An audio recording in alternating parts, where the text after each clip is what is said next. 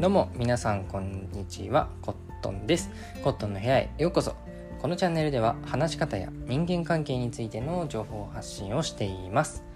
今回はですねアウトプットすることの3つのメリット。こちらについてねお話ししていこうと思います。皆さんアウトプットってしっかりしてますか？最近はですねやはり知識を蓄えるだけじゃなくて自分からねこう意見を言っていくそんな人がね必要になる時代になってきました。なのでねアウトプットすることっていうのは大事なんですよね。僕はね Twitter とスタンド FM というラジオアプリとポッドキャストで発信活動をさせてもらっています。そこでもねやっぱりアウトプットするとああ確かにアウトプットって結構大事なことなんだなっていうのをね実感することが多いんですよね。なのでですね今回はアウトプットの重要性を皆さんに分かっていただくためにアウトプットすることの3つのメリットこちらについてねお話ししていこうと思います。是非最後まで聞いていってください。はい早速ですがアウトプットすることの3つのメリットですね。1つ目が思考が深まる。そして2つ目がインプット意欲が湧く。そして3つ目がフィードバックが得られる。というこの3つのメリットがあります。1つずつ説明していきます。まずアウトプットすることのメリットの1つ目は思考が深まるアウトプットすることで思考が深まるというメリットが得られます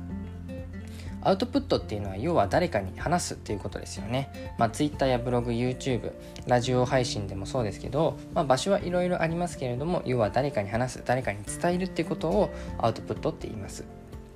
じゃあそういうふうに誰かに伝える何か情報を誰かに伝えるためにはどうしなきゃいけないか。もちろんですけれどもその情報について考える必要がありますよね。考えなしにまあ本の情報を横流ししても全く意味はないわけですよ。やっぱりそれについて自分の意見だとかここが大事なんじゃないかっていうようなね情報の加工を行ってそれをね発信しなければなりません。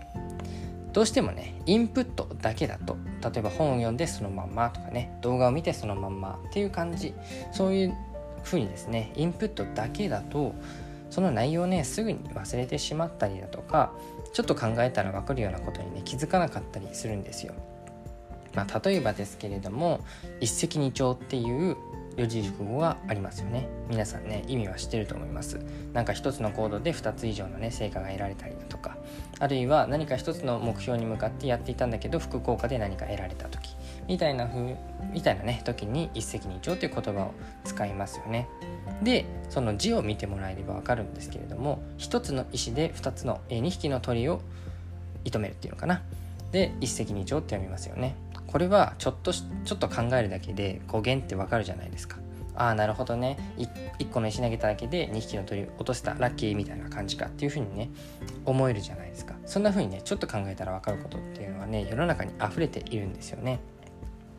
もう少しもう少しねレベルを上げてみると画量転生っていう自由語があります。これはね、えー、一言で言えば仕上げですね。仕上げ。仕上げになるんですけれどもじゃ画量転生。まあねちょっと字難しいのを調べてみてほしいんですけれどもまあ要はねなんか竜とかねあの晴れるみたいな字があったりとかねどういう意味なんだっていうふうにね思ったりしますよね。その辺もですねちょっと考えたら疑問が思い浮かんできてですね。さらにそれについて調べたりだとかあるいは自分で考えるようになりますよね。こんな風にしてですねアウトプットすることによってあれここどうなんだろうとかね、えー、あれここもわからないなっていう風に、えー、それについて考えるのでその考えることによって新たな疑問が生まれてそしてどんどんどんどん思考が深まっていく。こういう構図になっているんですね。これがアウトプットすることのメリット1つ目。思考が深まるということでした。そしてアウトプットすることの2つ目のメリットがインプットの意欲が湧くということですね。実はねアウトプットっていうのはね結構楽しいものなんですよね。なぜかっていうと人間はね、えー、体を動かすこと結構楽しいですよね。スポーツっていうのかな。あの体育の授業とかでね無駄に盛り上がった経験っていうのはあると思います。そういうふうにですね体に刺激があるとすごく楽しめるんですよね。まあ同時にですね、えー、脳に刺激があるとそれもね楽しい思いをできるんですね。まあだから例えばゲームしたりだとかねあの友達と話すのが楽しいとかいうのは全て考えているからです。そうアウトプットっていうのは考える必要がありますよね。この考えるということが刺激になってすごく楽しくなるんですよ。でもですよ。でも一冊の本をね例えば一冊の本を読んでそれにアウトプットするって言ってもですね限界があるじゃないですか。僕だと一冊の本からだいたい10個ぐらいのツイートとかあるいは3個ぐらいのラジオ配信とかですかね。そのくらいをが目安になってるんですけど要はアウトプットに限界があるんですよ、うん、なので限界が来た時ああもっとアウトプットしたいなってなったらインプットが必要になりますよね。という感じでですねアウトプットすることで次のインプットの意欲が湧いてくるっていうねメリットがあるんですね。実際ね僕も Twitter 始めてからかな、えー、スタンド FM でねラジオ配信始めてからも一層そうなんですけれども本をねめちゃめちゃ読むようになりましたね。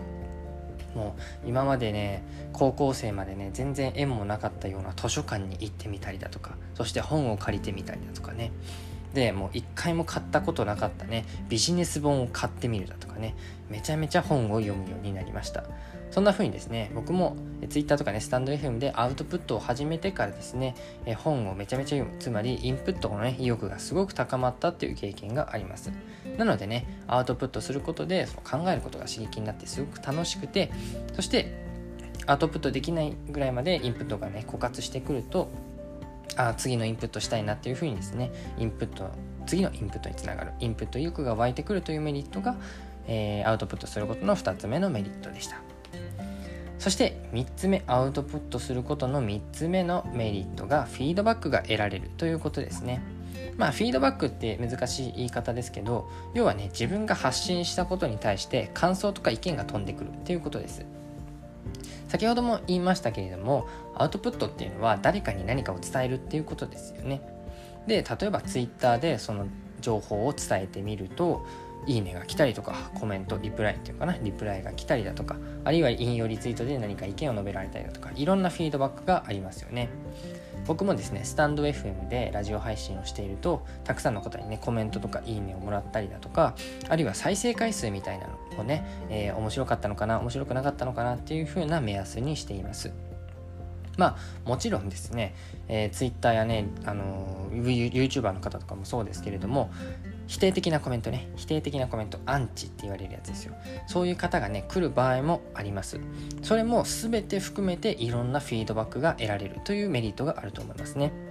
こういうふうにですねフィードバックが得られると何がいいかと言いますと、まあ、さらに深く考えるようになるんですよ。例えば自分の意見言った意見に対してすごく賛同の声が多かったらあ自分の言った意見は正しかったのかなっていうふうに思いますよね。逆に否定的な意見が多かったらうんなんかどこが間違ってたんだろうなっていうふうに考えることができます。またまたこう意見をもらったらですねその中にわからないワードだったりとかおすすめされる本だったりとかねそういうことが含まれていますよね。そして分かんないワードが出てきたらあこれ何ていうワードなんだろうって調べてまたインプットになりますね。そしておすすめされた本を読んでみたらそれもまたインプットになりますよね。そういうふうにですねさらなるインプットにつながりえー、つながってまあ何て言うかな知識がどんどん積み重ねて積み重なっていくっていうメリットもあります、まあ、もちろんねフィードバックが得られるっていうのはこう意見交換をするわけじゃないですか。そうやって人のつながりが増えるっていうようなねメリットもまあいろんなメリットがあるんですね。僕もねスタイフでねちょっとした知識をねこうお話ししたりするとまあライブとかでですねお話ししたりするとですね話盛り上がってねまあその中で仲良くなった人がねまあ56人かなまあ78人に最近増えてきたところかなっていうところですけどまあそんくらいねあの仲良しができてきましたそうやって仲良くなるとですねやっぱりこうその人のねこう深層心理にね深く関わるようなね深い話だったりとかまああるいはねリアルのつながりになったりもしますよねそういうふうなメリットがあるんですね。まあ、つまりアウトプットすることでフィードバックを得られることが得ることができますよね。フィードバックするとさらに考えたりだとかインプットをね、えー、意欲がさらに湧いたりあるいはね人とのつながりができてきます。そんな風にして、えー、アウトプットで、えー、つながりが増えたりね、えー、さらに考えたりすることができるのでこれが3つ目のメリットになるということですね。というわけで今回はね、えー、ちょっと詳しく詳細にですねアウトプットすることの3つのメリットをご紹介させていただきました。アウトプットすることのね3つのメリットは1つ目が思考が深まるというメリット。2つ目がインプットの意欲が湧くというメリット。そして3つ目がフィードバックが得られるというメリットでした。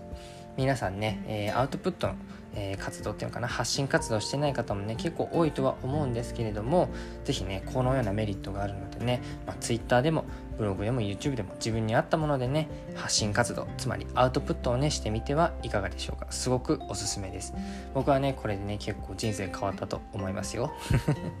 またね発信活動をしている方もですね改めてアウトプットの重要性をね実感していただけたら幸いです。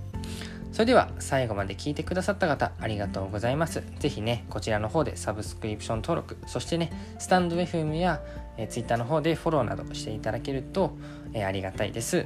えー、それではまた次回お会いしましょう。バイバーイ。